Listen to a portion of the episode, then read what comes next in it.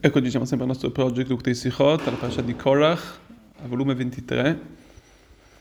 Questa Parashat, uno dei concetti che viene a parlare sono dei Bechol, dei primogeniti. Più avanti sul Pasuk Daled, sul quarto Pasuk, quarto versetto del capitolo 12. Ecco, quando si parla del Bechor, noi sappiamo fino ad oggi la mitzvah che HaKadosh Baruch Hu chiede alla Am Israel di riscattare appunto i primogeniti dal fatto, ecco, come sappiamo che questo ricorda l'uscita che HaKadosh Baruch Hu ci ha fatto uscire, ci ha salvato i nostri primogeniti dagli altri primogeniti quando sono usciti dall'Egitto. Infatti ecco, il primogenito è una parte molto importante che va riscattata fino anche alle nostre bestie. Allora vediamo che una delle leggi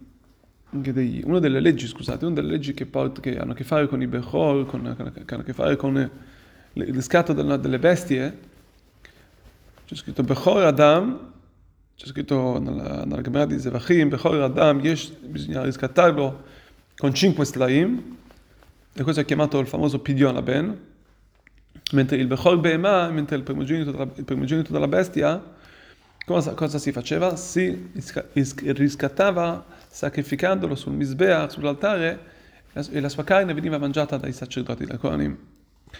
Allora, sempre la stessa Gemara parla su ciò, chiede una domanda. Chiede questo tipo di sacrificio che si portava, riscattandolo in questo modo, che si sacrificava, a quale tipo di sacrificio assomigliava? Si poteva nominare. Chiede ma forse al Khatat o alla Sham, che bisogna mangiarlo appunto le Yom Valaila, di giorno fino alla sera, o forse al Shlamim, che si può mangiare per 2 giorni. L'Alakha dice, stabilisce che il Bechor behemah, questo Bechor, prendeva il nome del Shlamim, del corban Shlamim. Vediamo anche Rashi dice, quando Rashi viene a distogliere il fatto che questo corban poteva somigliare a altri corbanot come il Khatat e la Sham, dicendoci, e dice Rashi che non pensare, vuol dire che non dirai che cosa che assomiglia a questo corban, ma sappi che il suo din, che la sua legge sarà come il Shlamim.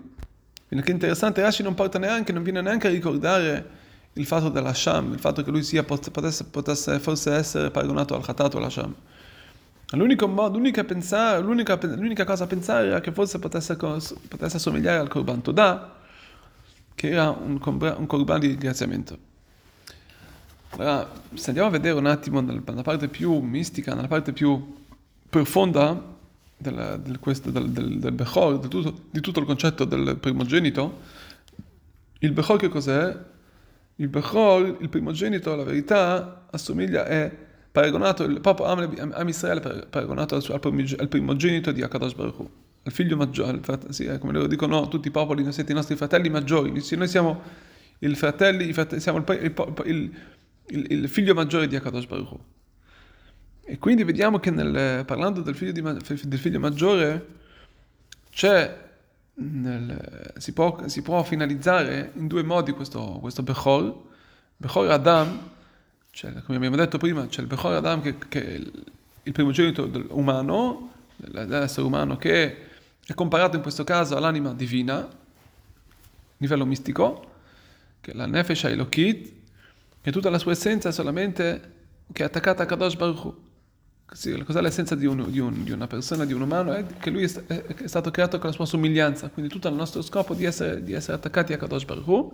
E poi c'è il concetto del Bechor behemah, che sarebbe il primogenito della bestia, questa sarebbe l'anima animale dell'ebreo, e quella è considerata come la primogenito, la parte più animale di noi stessi. E qui ci viene a dire Rashi, torniamo al Pshat, al Pasuk, Rashi dice che anche Bechor behemah, anche l'anima animale non aveva nessun rapporto col Khatat o con la Sham.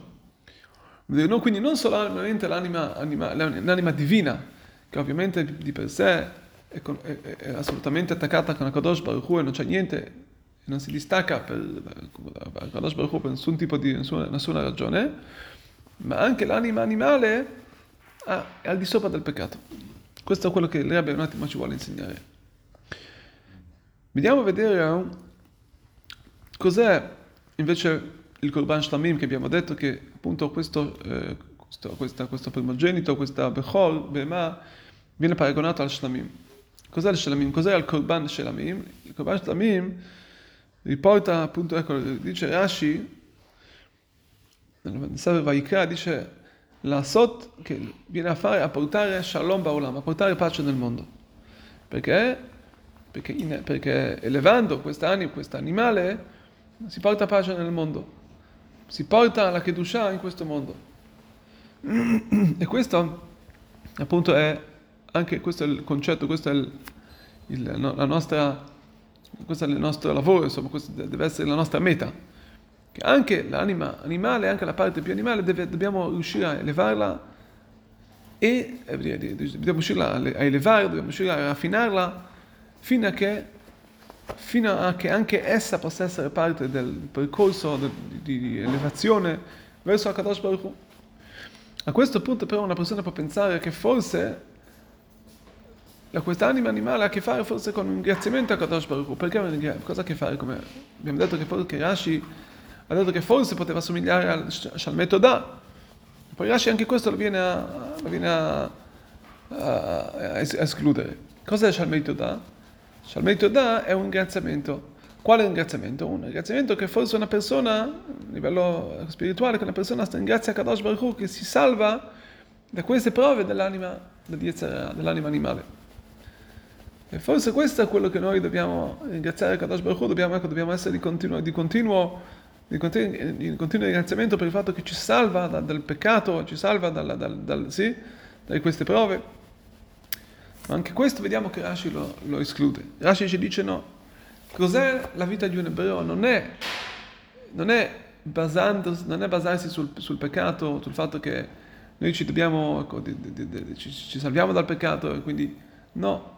La vita di un ebreo deve essere basata sul bene, sul positivo. Non guardare le cose negative, non dargli neanche posto, non dargli neanche luogo, non dargli neanche l'esistenza. La nostra essenza di un ebreo è che cosa? Di portare luce, di illuminare. E questo ci porta a una situazione che dal catchila, a priori, non c'è neanche la prova, non veniamo neanche provati.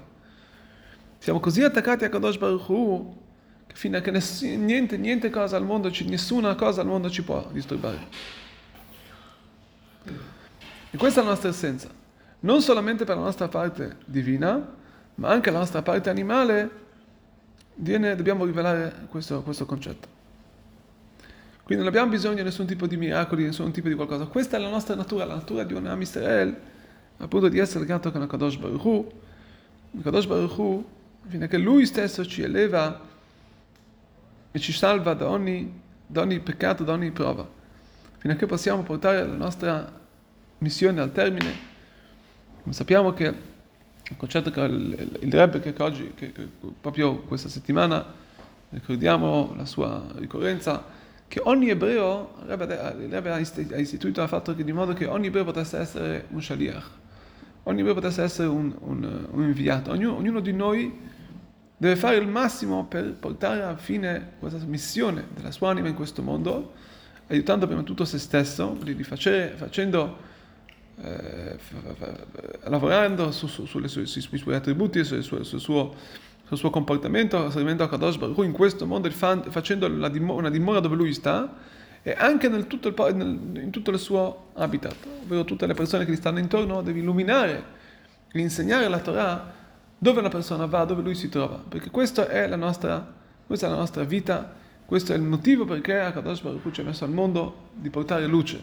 E quindi non mai, come si può dire, mai guardare i lati negativi, mai guardare le difficoltà, perché le difficoltà, se noi ci concentriamo sul positivo, le difficoltà se ne vanno da sole, le difficoltà spariscono. Speriamo per Hashem, con il nostro grande lavoro, della Shlichut, della Buddha Shlichut che il Rebbe ha istituito, che ogni ebreo veramente possa prendere questa strada e portare al mondo tanta luce, finché vedremo veramente la luce, per essere di Mashiach.